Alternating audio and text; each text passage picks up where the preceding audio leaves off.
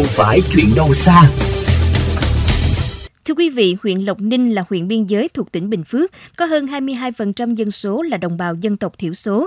Nhiều hộ đồng bào dân tộc Khmer Tiên vẫn duy trì thói quen nhốt trâu bò dưới gầm sàn hoặc làm chuồng liền nhà.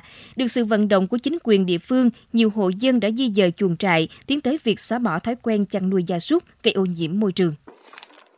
Suốt thời gian qua, người có uy tín trong cộng đồng dân tộc Khmer và làng Lâm Hay đã đi vận động bà con nông thôn Tràng Hai, xã Lộc Quang, huyện Lộc Ninh di dời chuồng bò ra vị trí xa nhà mình. Ông chia sẻ, ban đầu người dân cũng không đồng tình vì tập quán đã tồn tại nhiều đời. Nhưng kết quả đến nay, tất cả các hộ trong thôn đều chấp hành vệ sinh môi trường nhà này cuộc trùng bò này kia là phải dời đi ra ngoài chứ không nằm trong hồi xưa thì bà con chúng ta rồi mấy chục năm trước á, là trâu bò heo rồi là làm chuồng ở dưới sàn nhà. Nhưng bây giờ không được chúng tôi có cái vận động tuyên truyền vận động bà con phải cuộc xa.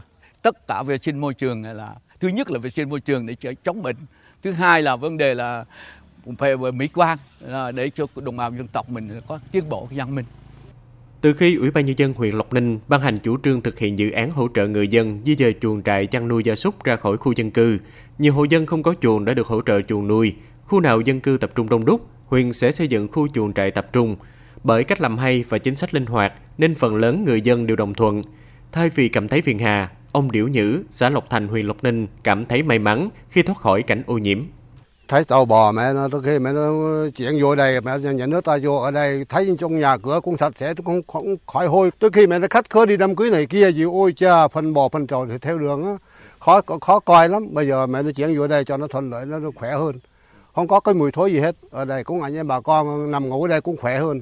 Ấp Măng Cải là địa phương có đông dân tộc đồng bào thiểu số nhất của xã Lộc Thiện, huyện Lộc Ninh. Đời sống của người dân còn nhiều khó khăn.